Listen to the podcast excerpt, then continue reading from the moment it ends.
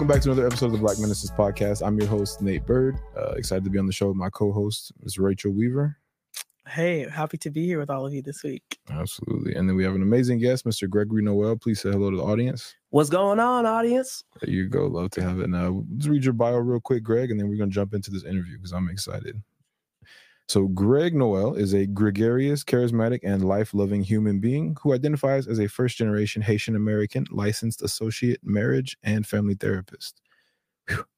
Greg enjoys the privilege of working with a diverse population of clients who identify as being Black, Indigenous, Latina, uh, Latinx, Pacific Islander, Asian, white, genderqueer, heterosexual, neurotypical, neurodivergent, religious, non religious, able bodied, disabled, documented, undocumented, low socioeconomic low socioeconomic status, and other marginalized identities. Um, so, Greg, we met when was it? Back in October, November, and um, we we talked a little bit about you know the importance of mental health and like some of the work that you do. Because you just kind of give us a little bit of introduction to yourself? Tell us what you're about. Um, yeah, man, it's it, it, was uh I would say like a fortuitous opportunity that you and I had the chance to connect. Mm. Um, I've been a big fan of the work that y'all do here at the Black Menaces. Um, I, as we were talking before the interview, I don't really do social media like that, but I caught wind of what y'all were doing. You know mm-hmm. that y'all y'all y'all got reach because y'all found me. You know, non social media using self, and then um, when I met you in person, um, you had told me, "Oh yeah, we got a podcast too," mm. and I'm like, "That I do." So I said, say less. Yes. And I got on the podcast. Mm. And I've been rocking with y'all heavy on the podcast. Okay. And I'm one of those people, man. I don't just jump into the new episode. I don't do that. I don't do you it like that.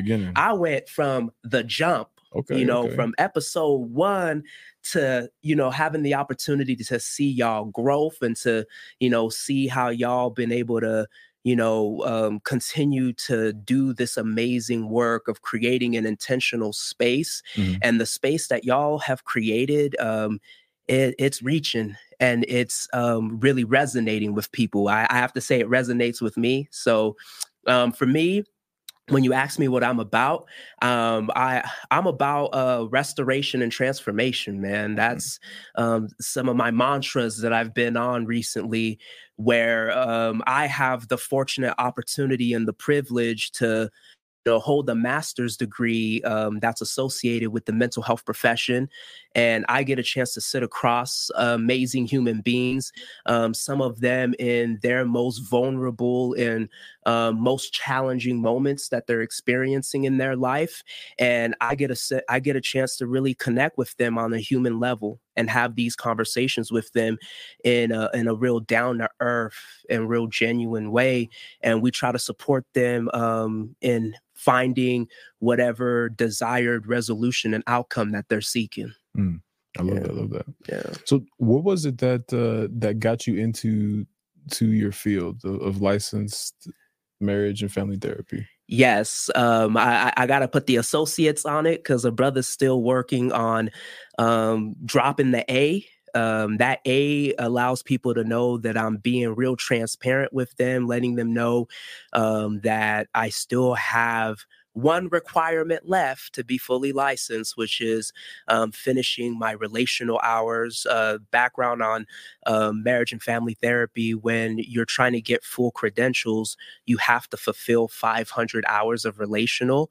Um, I graduated my program back in 2020. Mm-hmm. So, um, unfortunately, uh, the global pandemic did me no favors mm. in getting my hours. So right. um, now that things have gotten a little bit back to, you know, we can be in person. Yeah. Um, that's been helping me to finish the track of completing my hours. So that's the only thing left. I finished my national exam and everything like oh, that. Yeah, you, you know, hours. I just got to get them hours done. Then a brother's fully situated to go. Um, I had to say that just so nobody try to come from my head and you know sue a brother. You're brother, like, look, I'm I'm, I'm coming uh, out the gate with it. Okay, Come so- on, like I'm proud of the A. You know, Okay, Don't- ain't, nobody, ain't nobody ain't nobody trying to hide nothing or nothing like that. You know, disclaimer. Mhm. Um, but um, when it when we talk about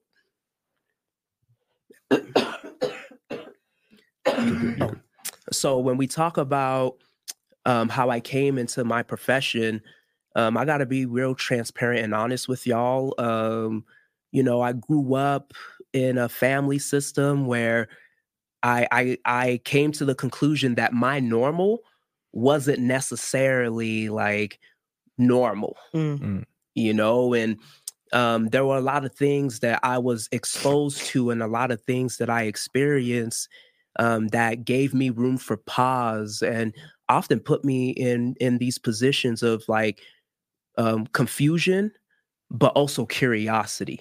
You know i was exposed to a lot of um, you know like the the the the term you know things that have led to complex trauma. So i was exposed to a lot of adverse experiences mm, and you know i i struggled to make sense of what my what what my experiences were but then i was able to have the fortunate opportunity of being introduced to all these different professions and the mental health profession was one that stood out to me because i was like oh that has answers. Mm, you know i'm like oh there's answers there. And then i i decided to go seek those answers and in finding those answers i was like oh man like this is helping me. I would love to be able to find a way to you know gain this knowledge and then be able to put it into practice mm. That makes sense. yeah Question: What made you want to do a licensed marriage and family therapy Mhm. degree over, you know, a master's in social work or Mm. doing like a PhD in like psychology or something? Like, I'm curious what made you choose that um, type of degree and study Mhm. rather than like some people who just do like a, you know, a, a licensed clinical social work degree. Well, I appreciate you asking that question, Rachel. Um, people often joke that uh, people don't just go to my field, they Mhm. stumble into it, Okay. you know, because we know that um, the OG mental health profession is being a psychologist. Hmm. You know, that, you know, Sigmund Freud and Mhm. you know Jung and all these cats that you know uh, you know started the profession from the ground up Mm. and I actually completed my undergraduate degree in psychology Okay. um, back at Utah Tech. Um, I was out there from 2009 to 2013. And after completing my degree, um, I knew I wanted to persist. I knew I wanted to continue, but I didn't necessarily know if it was going to be continuing in psychology because, you know, you got to get the highest of highest in that field. You got to Yeah. get that PhD. You know, Yeah. y'all, y'all had Mhm. um, Dr. Kimberly Applewhite Mhm. on on the podcast. You know, I'm a fan, y'all. So y'all had yes. you know Dr. Kimberly Applewhite. Shout out to Dr. Applewhite. She's amazing. Mhm. Um, but I, that wasn't for me. So I was um, I had to I had to take a little pause. I come from um, humble beginnings. Um, so I, I didn't necessarily have the the funds to continue my education. So Mm. when 2013 ended, I had some opportunities to work, as Nate and I were talking about before the podcast, and um, I took a, a few year hiatus. It was about from 2013 to 2018. You know, I had to hit the pause. I had to stack my funds up. right. And then when I was able to stack the funds up, then I was like, okay, I'm ready to go back to school. And when I was looking, um, I just, you know, was looking at programs and I was just like, man, like, I don't necessarily think I want to do the work of like that, more of like that macro level, you know, work that social work does. Mm, And then, of course, again, like I didn't really have all the funds necessary to go PhD, you know, clinical so route real. level with psychology. and then I, I stumbled upon marriage and family as I was doing my research. And then I looked into it and I was like, oh, like, what do they do?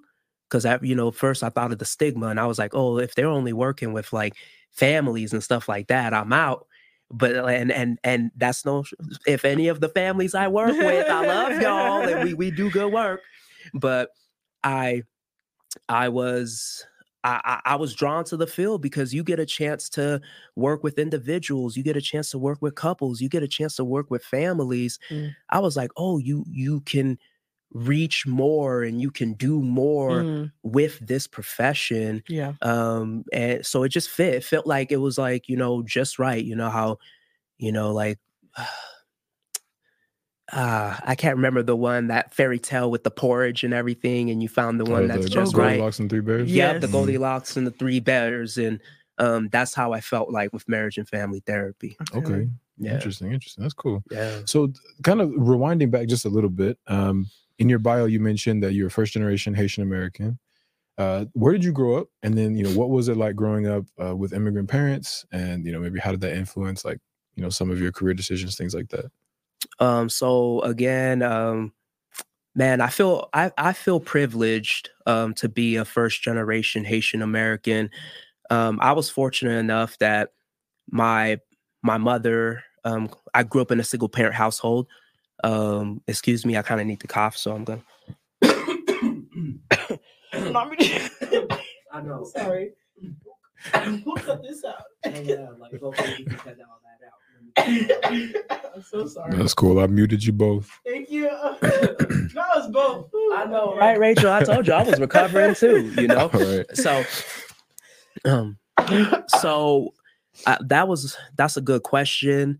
Um, so for me, I was fortunate enough to have my my mom who made that courageous decision to immigrate from Haiti um, back in the 80s and she immigrated from Haiti to Miami, Florida. Mm. Um, you know, oftentimes Haitians joke that you know, you can either find us in Miami or you can find us in New York. Mm-hmm. You know, like, you know, like, and and I, have been fascinated to find Haitians out here in Utah. That yeah. that throws me for a but loop. They all come from Miami. Yeah, no, yeah, that's so true. I was gonna say they all yeah. their home base is always one of those. Uh, you know, I'm over here when I meet someone, I'm like, what, like what, what, like okay. So, There's a decent amount out here. Yeah, so BYU especially facts so um so that's that's where uh my mother ended up was in miami and then um she met um you know the, again this is the dysfunction um she met the person that she ended up like having me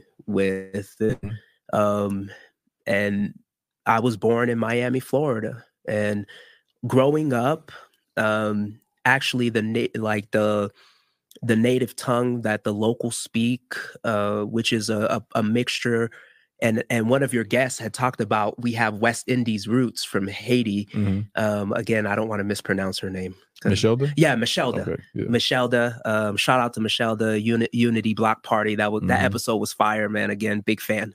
Um, so uh it's a like Haitian Creole is a mixture of whatever they spoke before slavery and then the French that was forced on them through slavery. Okay. So um, I was taught uh, Haitian Creole, and that's what I was really proficient at until, of course, I'm I'm here in America. You got to assimilate, you got to acculturate, and then I learned English and um, and then you know due to some of the the you know michelle that kind of alluded to this due to some of the stigma and the ethnocentrism that was happening down in miami um, I, I, learned to perfect my American accent, mm. which impacted um, my ability to be proficient at Haitian Creole. So um, I, I still speak Haitian Creole. Um,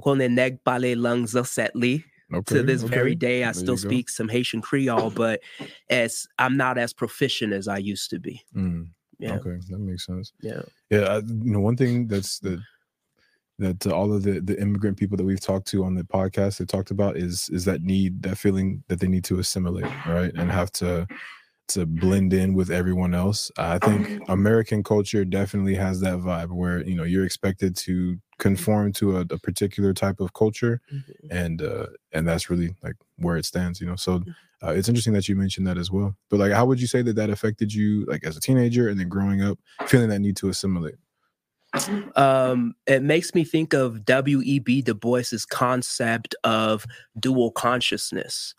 um, I I joke around and say I I grew up Haitian black at home, and I grew up being taught the three L's, and the three L's is Lakai, L'école, L'Église, and that's home, school, and church. Mm. Mm, And if you weren't doing one of those, right. you got hit with the koto poala, and that's where you're going.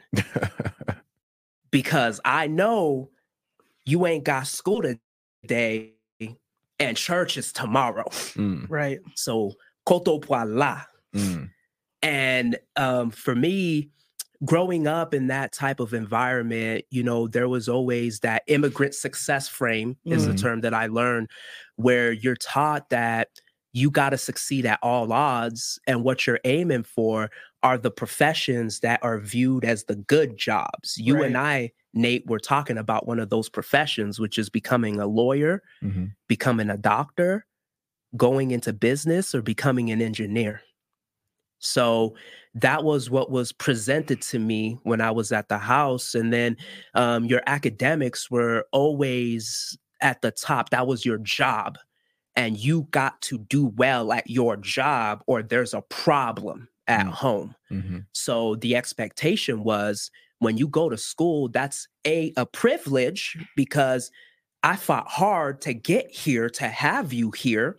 Mhm. So this is a privilege that you get this good American education Mhm. and you better not mess this up. Right, Okay. right. right, right. This is your inheritance. Mhm. The American dream is your inheritance. Do not mess this up. Yeah. So the expectations were heavy. And for me, when I was in school, because I, I was growing up in two worlds and learning two different languages simultaneously, at first, um, the literacy portion of school was very challenging, you know, because you you you got to find a way to to be able to translate and understand through these different veins and i'm i'm having two cultural things clash with one another Mhm. so i i ended up having to be in in some remedial literacy classes and then um now that's one of my strengths is and then you know math kind of fell to the wayside actually math used to be one of my strengths Okay. because my literacy was challenged Mm. because of my um you know living in that dual that uh, double consciousness and you know Ibram X Kendi added to the dual consciousness Mhm. so it's it's been like living in two worlds and um and I told you about that ethnocentrism where um you gotta you know get in and fit in you know like so for me it was trying to be um african american passing Mm. Mm.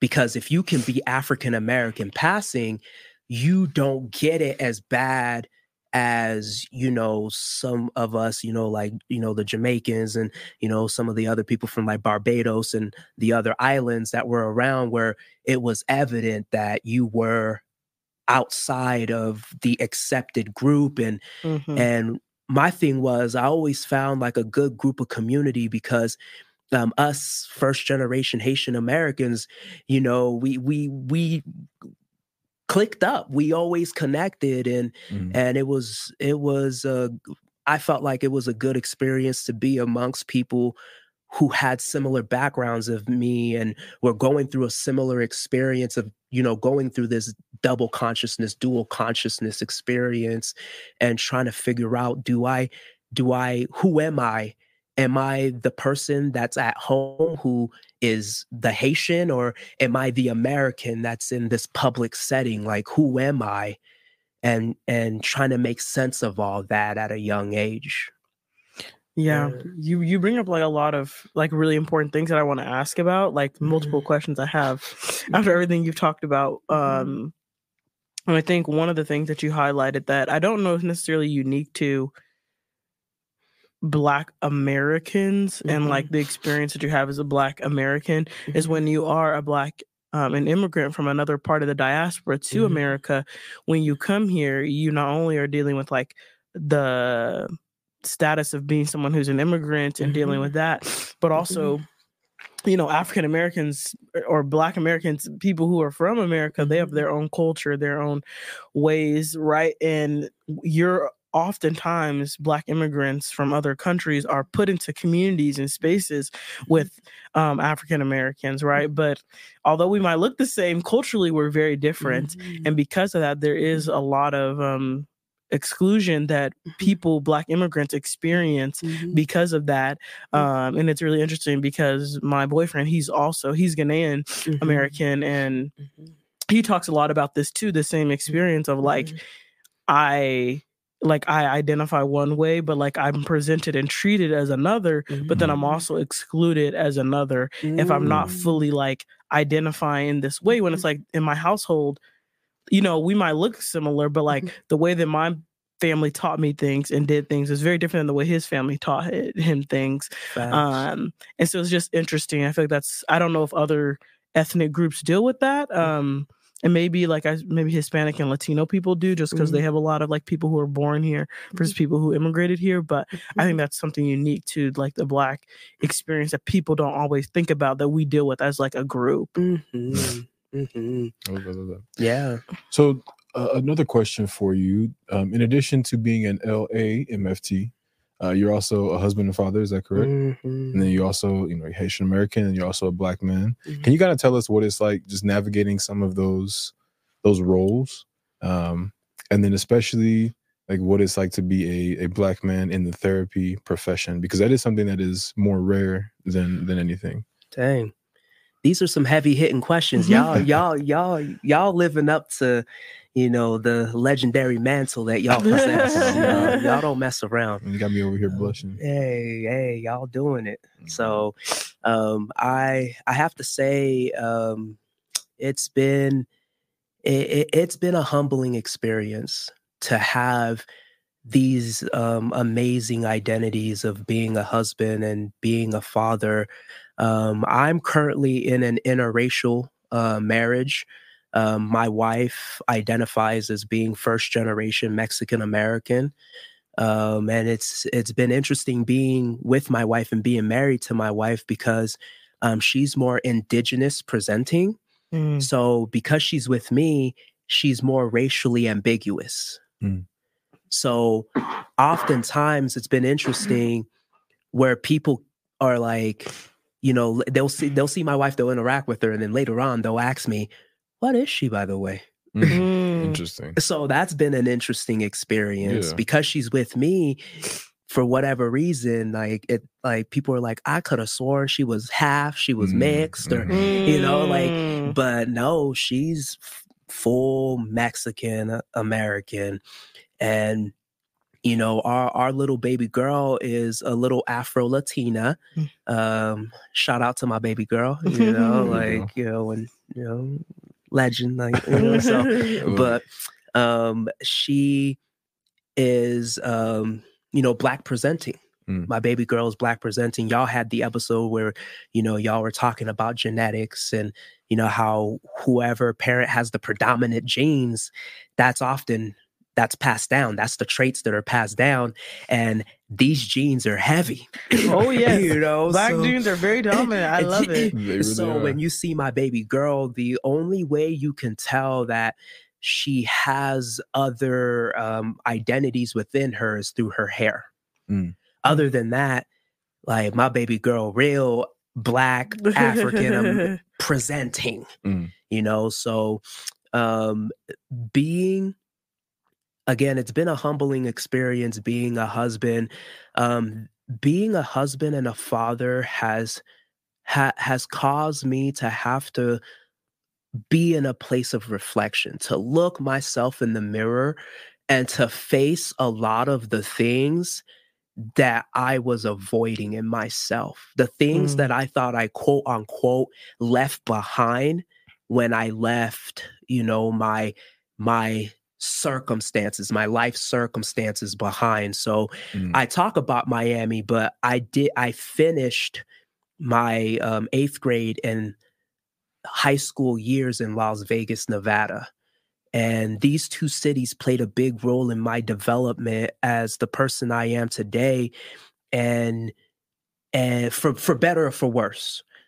And you know, as I've gone through my formative years of transitioning into an adult, I, I had thought that, you know, just because you leave your circumstances, that you they're they're not a factor Mm. anymore. Right.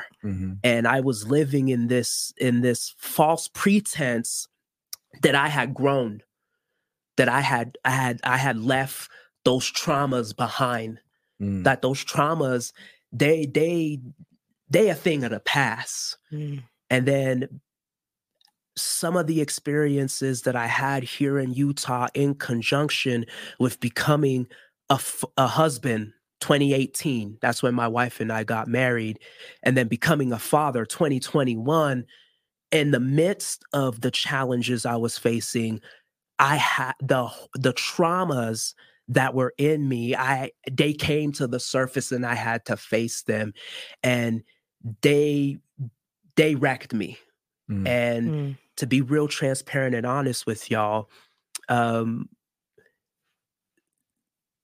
wreaked havoc on my marriage Mm. almost almost decimated my relationship with my daughter Mm. and to to be a black man mental health professional you go through things that you never thought you would have to go through you have experiences that you never thought you would have because again that immigrant success frame told me that when you get the titles when you get the you get the good job you get the Mm. benefits you know when when you when you are able to put on the attire when you're able to speak in that professional voice Mm. That that's how you get the respect and that's how you get the the the final like oh you're okay. We we won't disrespect or degrade you no more. You good. You get the pass. But unfortunately that was a false pretense. That was a false reality and i had to come to the truth that some people it doesn't matter what your titles are what um, your education is if you can really finesse the the english language you Mm. know because that's what we do in the black community you know we Yeah. make things our own it doesn't matter how you finesse the english language code switch if you must to them you're still whatever they perceive you to be Mm. and i Mhm. learned that and that almost ruined me Mm. but Mm. fortunately um i don't just do therapy i go to therapy Mhm. Because you know i would be a hypocrite as a mental health professional to not utilize the tool that i'm Right. working in and- Exactly. and therapy um, has played a big role in me being able to um, go from rock bottom to where I'm at right now Mm. as a as a husband and as a father. Um, I have not fully arrived. Um, I'm still on my journey of you know as we talked about restoration and transformation, but um, I'm not running and hiding from my history and my past anymore. I see it. I see it in in um, in f- for what it is, the good and the bad and the ugly, and I'm doing my best to not just see it, but to work through it and to transcend from Mm. those horrors and those atrocities. Mm.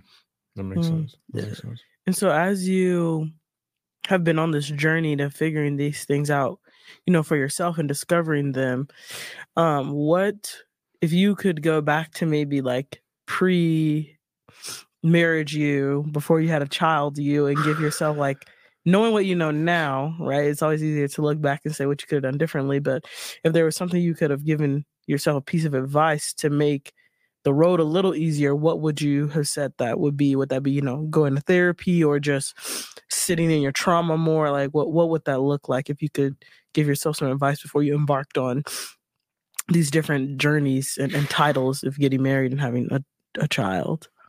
Dang, again, y'all live up to y'all, y'all, y'all mantle. All right, black menaces. um, asking these tough hitting questions. Um, no, I appreciate that question, Rachel. I've I, I have to say that I've thought about that a few times, and I've I've had to have some honest conversations with my wife. Um, I, I had to tell my wife that, I, like, to, as cliche as it is to say, I, I didn't see myself making it this far. Like, uh, to be honest with y'all, um, there was a time in my life I, I was shocked when I was, you know, making it to the point that I made it. Mm. You mm. know, I was I was shocked. I was like, oh, okay, like I I like because th- there were things that were said to me. You know, you get um you get mixed messages. You get the message of do all, what it takes to succeed, but then there's seeds of doubt where people are telling you, "Oh, you'll never get there." Do what it takes, but you'll never get there. So I was always telling myself, um, live in the here and now, like live in the moment. If you have a you have an accomplishment, take that win because you never know what will happen tomorrow. So there were aspects of my life I didn't see for myself. You know, I, I, I didn't envision husbandhood. I wanted it. Mm. Like there was a, you know, there's a there's a compartmentalization that happens where you have deep desires and goals, but then you'll lock that away thinking that that's going to keep it safe. If you don't adamantly directly think about that desire or goal, then maybe it will come to pass and you'll be pleasantly surprised. Mm. So in, in, my mind, I was like, deep inside, I'm like, man, I I I came from brokenness. I came from dysfunction. I want to create stability.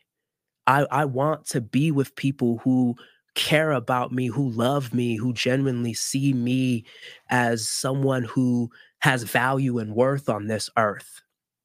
And I want to get there, but will I get there? But I'll, I'll hold out hope for that, that I'll get there. And when I got there, I wasn't prepared. I wasn't mm. mentally emotionally, you know, that social emotional intelligence. Yeah. I wasn't prepared to arrive at that place of husbandhood, fatherhood, because those were things I wanted for myself. But I, I, I, I, there was a part of me that was like, I don't think you'll get that. Mm. Mm. So that's what, that's the only way I can answer that question, yeah. Rachel. Yeah. No, I think that that's real. And I think, especially as as black people, I feel like we don't always, you know, within our homes or even within our communities, we don't always have the best role models for what family relationships look like, for what uh, husband and wife relationship should look like, and so it can be something that we we want, but because of we we never have really had good models of it, good examples of it, we don't really know if that's actually true for us. And then add on the layer of if you're dating in a community that is majority white is majority doesn't look like you and all these things you're experiencing racism in the community and it can have you feeling like this is actually not possible for me mm. this is not attainable for me and so you kind of mm-hmm. put it on the back burner like you were saying so your feelings aren't hurt or so that you're not let down because the reality of it happening there's just so many factors adding up to make you think that it won't happen mm-hmm. um, or that it can't happen. Mm-hmm. um, and so you really can't even tell yourself that you want it because if you do you're going to get let down. Like then you have to also accept that you you could be let down at the same time. So i, I totally relate to what you're saying um because i think that that's a real thing for so many different reasons. Yeah. To follow up with that rachel um you know, I was texting back and forth with Nate the other day. I'm trying to make it seem like Nate and I are like real friends. um, and I, I, had the chance to say, hey, Nate, we're doing the Mask You Live In um, event through the Black Physicians of Utah. Shout out to Dr. Um, Ferguson and Dr. Baden. Um, much love to them out there. Um, and I, I, was appreciative that Nate pulled up. Nate came through. Um, didn't really get a chance to dap my boy up, mm-hmm. but you know, we we hit each other with the head knot, you know, which was nothing but love. Mm-hmm. And um, in that event, they talked about the mask that we wear as men um, for us to be able to get through um, our life circumstances, that resiliency that we live in. And um, that's something that I found to be true for myself. Um, I, again, I got to be real transparent with y'all. Um, self identity, uh, a sense of self identity and like self image is something that I struggled with throughout my whole upbringing. Um, a little background off me. Um, I I grew up um, you know, obese. You know, I grew up with, you know, um, because of the dysfunction that I was experiencing. Now the uh, the things that I can identify was like depression, things like that.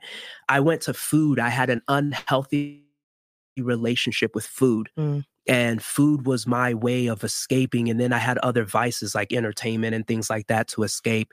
But food was one of the ones that I, I used to escape. And so when you know, I was able to shed some of those things. You know, I I I cleaned my diet and you know, I played football. I was terrible at it. You know, shout out to Rancho High School back in Las Vegas for my people in Vegas. Um, uh, I was terrible at it. I was terrible, but I I I stuck close to the principles that I learned from it. Like to this very day, exercising is one of like it's my hobbies. It's my escape. Mm. It became I re- I replaced that food eating thing with exercising and, mm-hmm. working out and things like that. And but that trauma, those hurts didn't disappear. Mm-hmm. So to when when you asked that question, Rachel, I was still in a space of reflection. I I couldn't see those things for myself because I was still struggling with my value and my worth mm. as a black man.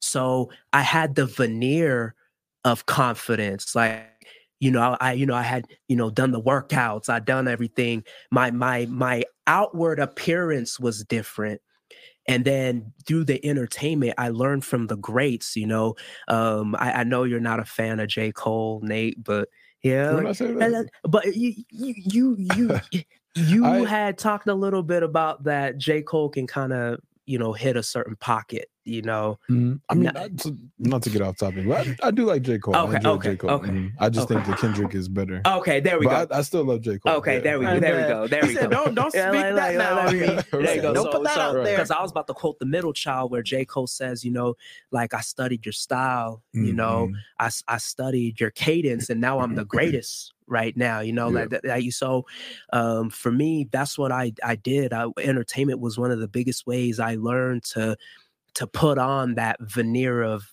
masculinity. Mm. You know, D.L. Hughley, Cedric the Entertainer, Steve Harvey, um, you know, Kevin Hart, you know, uh, you know, Katt Williams, you know, mm. like I, I saw these men that were so confident in who they are. And I was like, oh, I can model myself after this. So I was able to build that veneer but underneath there was all the in- insecurities and inadequacies hmm. so I, I only could see what was in front of me and what was in front of me was i was making strides as a professional you know i but I was still like, you know, on my Kid Cudi, Man on the Moon, you know, um, embrace the Martian type stuff, you mm. know, where, you know, I moved a little awkward and a little funny, but I could put on that veneer. So on the outside, people saw the gloss, you know, they saw that that polished finish. Mm-hmm. Mm-hmm. That makes sense. Interesting. So I guess along with with with learning how to how to wear that mask or cope with that mask and learning how to kind of put on that that facade, um, in what ways have you learned to break that mm. and be more your authentic self in mm. in everyday life and in your profession? And one of the ways is embracing my full identity as being a Haitian American. Mm. Remember what I said when I was young? One of the ways in which I learned to be able to survive was to be African American passing. Mm. So if I could have the shoes, the clothes, and and one of the things that was hard is we were broke. Mm. So it was hard to pass because right. we would shop at the swap meets down right. in Florida. Um, specifically, a brother lived out there in Miami Pompano Beach area. And, uh, you know, we would cross over to Fort Lauderdale to get to the swap meets. And that's where I got all my stuff was at the swap meets. Mm. So and that's where most of other Haitian Americans got their stuff was mm-hmm. at the swap meets, mm-hmm. and people knew how to pick apart faux Nikes versus real Nikes. okay, faux Nikes still don't make the cut, you uh, know. So yeah. you might have Nikes on, but you ain't got the real swoosh on. Okay, okay? yeah. And when people picked you apart, you still had that sense of not belonging. Mm-hmm. So um, for me, you know, one of the things was fully embracing my Haitian identity and um, preserving my culture and preserving my roots, being able to return to you know the language of my ancestors and being able to dial back into that because that's a part of me that's a part of my culture that's a part of my history and then i i i love haitian cuisine mm. i like like when I went home, because I would eat the school lunches, because again, I, I, I love food. You know, I'm a foodie. Mm-hmm. You know, I still love food, so I I, I would eat the school lunches. But hey, ain't nothing better than Haitian cuisine. Mm. My favorite Haitian dish is dili sauce pois avec sauce viande pour tout moun pawe. You mm. know, like I had to say it for my people. They know what it is. It is a classic Haitian dish it will blow your mind. That mm. dish is delicious every single time. Mm. And one of the things I've done now as an adult, because um, you know I had to learn to fend for myself and to cook, I cook Haitian cuisine. Mm. Like just a few days ago, I had a hankering for some maï moulin, and um, that's like Haitian grits. It's like a version of Haitian grits, mm-hmm. and your boy made some maï moulin. I, I, went to YouTube. There's a YouTuber who has a fantastic channel. She's out there from California. I wish I could, uh, not California, Canada. Mm-hmm. She's out there from Canada. I wish I could, you know, show her love. I can't remember her name right now, but you know, she she's out here for the culture. You know, I watch her program, got the recipe, made that maï moulin and it slapped. Mm-hmm. That maï moulin slapped, boy. So that's one way I, I've been able to fully embrace my identity and drop the mask. And then um, outside of that, is being able to embrace the full spectrum of my emotions as a black man in America. Mm-hmm. Um, one of my favorite things that I've been able to connect with is um, how there's many professionals out there deconstructing masculinity. And um, Tony Porter and Ted Bunch, they have a concept called the man box. And it talks about how this is the way in which men are groomed and taught to confine and restrict their emotions and to only reside in the emotions that are deemed to be acceptable for men, like our stoicism, our anger, our joy, our laughter.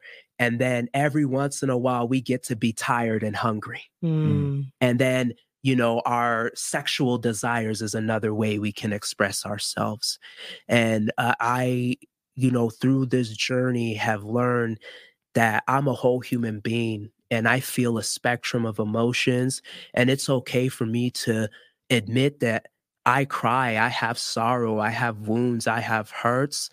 And also, I'm confident, I'm courageous, and I I'm hardworking, I'm entrepreneurial.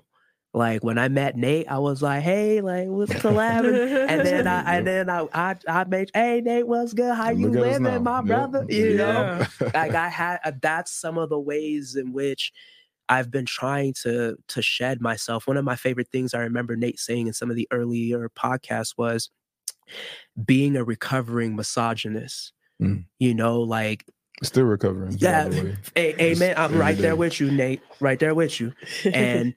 I I um, make sure that I go and find knowledge that's outside of myself, um, indigenous pedagogy, you know, LGBTQIA pedagogy.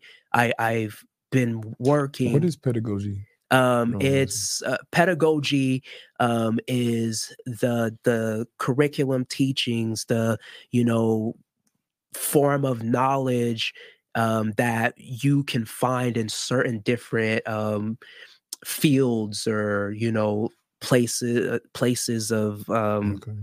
so kind of like a collection of information yes okay. so yeah. so pedagogy comes from like that that um that world of education Hmm. you know so that's just another term for that um but that's sort of what i had to do was um i was taught a certain way and i love what rachel said who were my influences? Um the comedians the hip hop artists the athletes you know the Mhm. the people who were real quote unquote men and they presented masculinity to me in a certain way and i Mhm. was like oh that's how you're supposed to be a man. Mind you i told you i grew up in a single parent household. My mom raised me. I didn't have positive male role models that were presently in my life. I had uncle phil on the fresh prince of Mm. bel air Mm. i had eddie murphy you know i had steve harvey i had bernie mac rest in peace you know, that's who I had to look up to and say, I'm to model myself off of them. Mm. You know, so now that I'm, I'm, you know, an adult, I'm learning that there are other models, there's all their examples of masculinity. There's Dr. William Smith out there, you know, like there's Jason Wilson, you know, there's, um, you know, uh, Jamey Heath off the Man Enough pocket. There's other models, Tony, you know, Porter and Ted Bunch. There's other models of masculinity that I can actively seek and connect with and be able to, you know, continue to grow and improve myself as a man. Okay. Um, question, kind of with that in your work that you've done, not just you know in your own journey, but Mhm. through the different clients and different backgrounds um of your clientele. What is one or two, three, three tops, maybe um of themes that you noticed in you know people of color, BIPOC people, some uh issues within our communities that are a common thread um because i know there's a lot of differences amongst the different um ethnicities but i also think there's a lot in common that we all experience as um bipoc people and so i'm curious if you if you can think of any off the top of your head what some of those would be Complex trauma.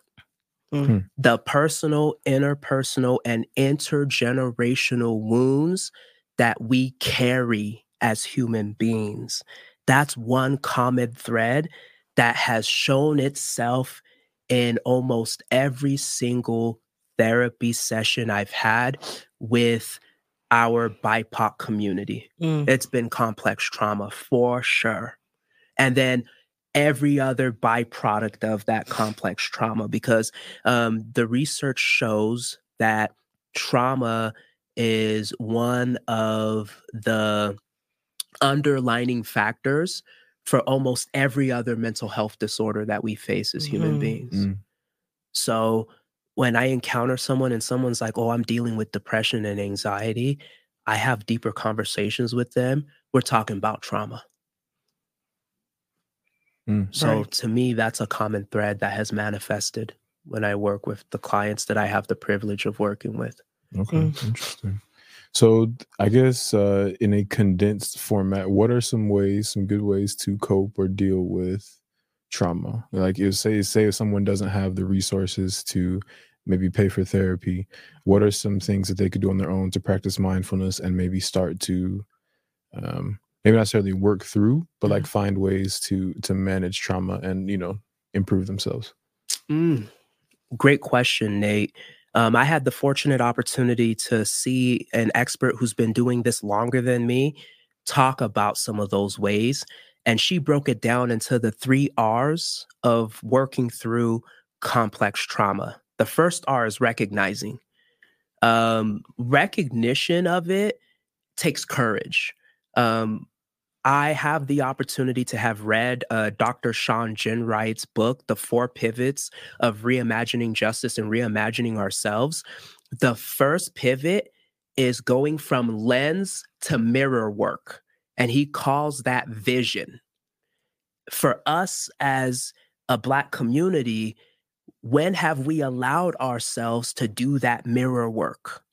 That first R, recognizing that something is off, Mhm. something is wrong. That us constantly being on the grind and being on the hustle, that's not normal. for us to have the inability to rest and to feel guilty when we do Mm. take moments of rest, that's abnormal. Mm-hmm. So recognizing Mm-hmm. when do we take our that time to be in a state of self-reflection that courageous space of sitting with ourselves and saying i am not okay and that's okay Mm. so recognizing the next step resiliency building And within our community resiliency is not a problem in terms of survival Mm. I always joke that if you're trying to learn how to survive, you find a black person. We're going to teach you how to survive. Oh yeah, True. absolutely. Okay. We are experts. in our DNA. Mhm. Especially you going to find a black woman. Go find a black woman. She Yeah. going to really teach you how to survive. Mhm. All right. Shout out to Rachel and all the beautiful black women in the world. Yes. So, um, resiliency building in the sense of um, we have inherited certain traits and resources from our ancestors.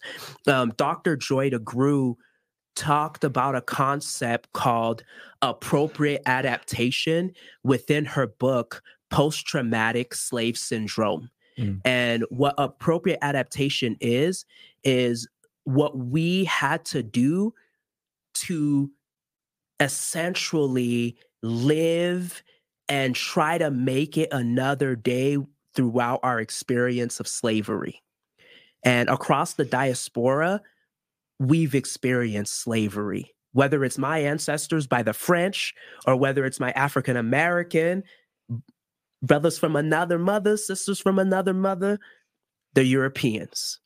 So, what we did was when the masters would come up and say, Oh boy, you got a mighty strong boy over there. Oh, like look at look look look at that. Like they they looking like they're gonna be able to be amazing at tilling the field. We would be like, oh no, they're they're lazy, they're weak. Mhm. Oh no, they they can't even pick up a stack of anything. We would diminish and minimize our capabilities and our loved ones' capabilities, hoping that that would prevent them from being the subject Mm. of tyranny and degradation and dehumanization. And we still carry those practices to this very day. Mm. So, resiliency building is us being able, again, to first recognize that those practices are problematic and that us finding new tools to be able to actively work on restoration and transformation, healing. Mm. Um, the last one is uh, the R, the restoration. Um, one of the things that Dr. Sean Ginwright talked about, which was his last pivot in his book, which was from hustle to flow, he talked about how we are at war with rest. Restoration doesn't come from the hustle, from the grind, from, you know, the keeping it pushing on to the next. Restoration comes from those moments of stillness, those moments of tranquility, equanimity, and inner peace. Restoration is one of the most valuable resources that our com- our community is in duress of. We have a lack of restoration in the black community. Mhm. When was the last time we intentionally allowed ourselves to fall back and decompress Mm. as a community? hmm We haven't had the privilege to. Say less. So, those are the three R's that I would recommend to my community recognizing, resiliency building, and restoration. And this did not come from me. This came from an amazing Black woman that I saw on a TED Talk. I just can't remember her name right now. Okay. So, I got to give credit where Okay. credit is due. Love Yes. that. Love that. Love that. Right. Cool. Right. Anything else from you? Beautiful. No, I I love that. I thought that was great and um I guess one other thing to maybe as we close what what advice would you give um, any other future um, black students or or someone who's wanting to enter the space of being a mental health professional um, and just on all you've endured and, and learned, what advice would you give them if they enter into this space as they enter in the journey of helping other people heal their trauma and and work through um, some difficult things? What, what advice would you give them before they embarked on doing something like this? Um, the first thing that popped to mind, and um, I'm just gonna say it: uh, don't do it in Utah. Oh, for real. uh, I, That's too I- funny. that uh the the years when I was pursuing my degree from 2018 to 2020, I experienced some of the worst um, dehumanization and devaluation I've ever experienced as a human being. Mm, As. I was working to become a mental health professional, right. I was being targeted and being broken down Mm. Right. which made it challenging to be able to show up Yeah. for the clients that I was working with. Yeah. A brother was doing therapy and having to work as a therapist. Yeah. And it was because of the experiences that I was enduring while doing my program. Mm, So, for my BIPOC brothers and sisters out there seeking to pursue a a degree in this uh, noble profession, what you're going to find is you're going to encounter the mental health industrial complex, and that's not something I coined. And that's coming from the liberated um, pedagogy that's within the mental health profession right now. Dr. Jennifer Mullins um, is a professional that has coined the term decolonizing therapy, or if she didn't coin it, she's making it super popular. mhm, So I don't take credit from anybody. And that has been some of the most profound um, revision and um, transformative ways of deconstructing the very myopic education that I received from my program and being able to show up authentically for my clients and to not just meet them with sympathy. And there's an article out there that says clients even need more than empathy, they need solidarity. mm, And for me, that's how I try to show up with my clients is I try to show up with solidarity and I would recommend any mental health aspiring mental health professional that shares in our identities or that has other marginalized identities go seek programs that honor your whole humanity. Mm, do not be in programs that see you as a box to check off that see you as you know something that's you know you know the performative allyship Right. piece no go to a program that doesn't just talk about EDI, you know, DEI, Jedi, or whatever. They don't just talk about it. They really be about that life yeah. that's what I would recommend to aspiring mental health professionals. Any marginalized aspiring mental health professionals out there, don't do it in Utah. Mm. That's what I would say. Real. I don't got anything to add to that. I that's said, that's a great way to end it right Yep. there. Don't do it in Utah, especially with the uh, the DEI changes. But, Okay. Look, mhm, and we just talked about that last week. Okay. Mhm. sure did, sure did. um, on to our recommendations, Nate. Yeah, Anything else? recommendations. Okay, you want me to go first this week? I actually got have what I'm gonna recommend. Okay. Um, so guys, if you can't tell, I'm a little sick right now. So my recommendation for the week is to take your take your vitamin C pills. Mhm. I got I was slacking on those.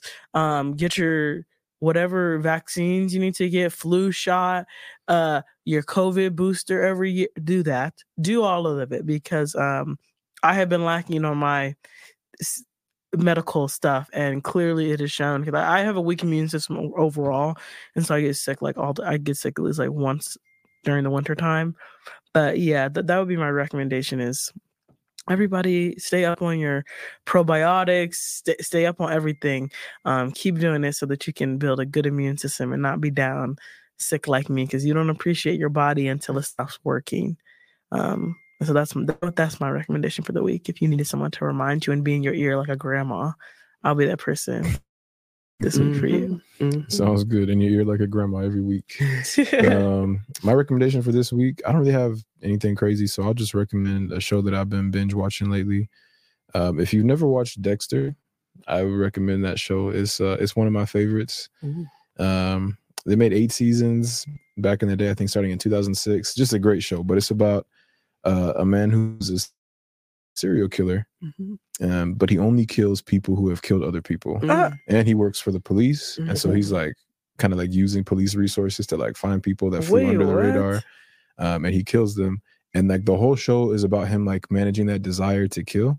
Um, and his father was a cop, and his father knew that he like had that darkness inside of him. So his father taught him like how to think like a police officer and like how to get around the law. So you know he just like while navigating regular life and like pretending to be a you know a person that has real feelings he's also like a serial killer by night. It's a very fascinating show. And every he's season killing people that need to be dead i guess. Yeah every season slaps too. It's a mm-hmm. great show wow, so okay. i um, highly recommend that. And then they, they rebooted it a couple years ago um, because the ending of the first show wasn't great. So they rebooted it made a good ending. So i'm happy with that. So yeah check okay, out so dexter. It's on paramount plus. I should watch the reboot one no, no, you want to watch the first one. Okay. And then the whole thing is great, and Facts. the reboot just like adds to it. Oh, the yeah. reboot's in addition. Mm-hmm. Got yeah. it. So that's my recommendation for the week. Uh, that's all I got. Mr. Noel, what you got? Um, and it's I have I have quite a bit. Um, the one of the ones that's coming to mind right now. I've uh, really enjoyed Jason Wilson's work. Um, he has his uh, memoir, uh, "Cry Like a Man." Mm. And then he has his um, transformational work, which is called um, Battle Cry. And I have the fortunate opportunity to have both of those works. Um, I do recommend uh, Dr. Shawn Ginwright's book, um, The Four Pivots of Reimagining Justice and Reimagining Ourselves. Um, that book is uh, very healing in itself. Um, I recommend uh, Liz Plank's book, um, for the love of men, a new vision of mindful masculinity. Mm. Um, Liz Plank's quotes in her book, um, uh, it, like, if we're not working to transform our traumas, then we are more than likely transmitting and transferring them. Mm. So um, that work is fire.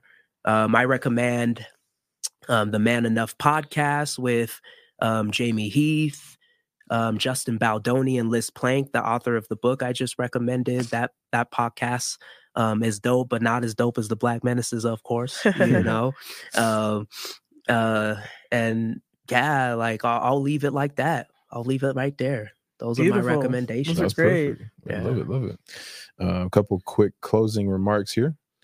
Um, so first off, Greg, thank you for coming on the show. It's been an amazing conversation. Yes, you shared great. a lot of insight, and you have uh, cemented yourself as one of the legendary episodes of Black Menaces podcast. No, literally, oh, yeah. So wow. like, definitely going down. It's like oh, the wow. most dedicated listener. I mean, person we've had on who's been a listener and um, mm-hmm. now a, a, a guest on the show. So thank yeah, you. And that's so. but love. Hey, can I plug some things? Yeah, before we end? Um, I want to plug uh, Two Brothers Counseling. I want to thank um, to Cove Jackson Van for putting me on and um, you know, giving me this chance to transition into private practice with them. It's been beautiful. Mm. Um, I want to plug Project Success Coalition, uh, Ms. Betty Sawyer, a legend out here mm-hmm. in the state of Utah. Um, Ms. Betty um, supported a brother when I was at my lowest. So got to show love to Ms. Betty Sawyer. And of course, the Black Physicians of Utah had already talked about Dr. Um, Ferguson and Dr. Baden um, showed a brother nothing but love, very supportive of me and helping me to grow as a professional. And of course, I got to shout out my beautiful wife, Wendeley Noel, and and my beautiful baby girl, Xenia Noel. Nothing but love to the fam. There you go. Oh, my yes. Love a good shout out. Rachel, you got anything else? No, I don't. Cool, cool. All right. So closing remarks really quickly. Um, if there are any stories that you want to share with us or people you want us to interview, send us an email, at blackmenacespodcast at gmail.com. And then you can follow Black Menaces on all platforms, just at Black Menaces on Instagram, TikTok, Twitter, and then on YouTube, we're the Black Menaces. Uh, feel free to join, subscribe, watch our uh, video episodes of the podcast on YouTube. And then you can also support us with donations at uh, the Black Menaces on Venmo and, or uh, the blackmenaces.org slash donate. You can also go to the blackmenaces.org slash store and buy some cool merch. We got some hoodies on there, some water bottles, notebooks, stuff like that. And we'll probably do a little reboot maybe this year and uh, get some new merch up there as well. Um, but we appreciate y'all listening to the podcast and uh, we look forward to catching you next week.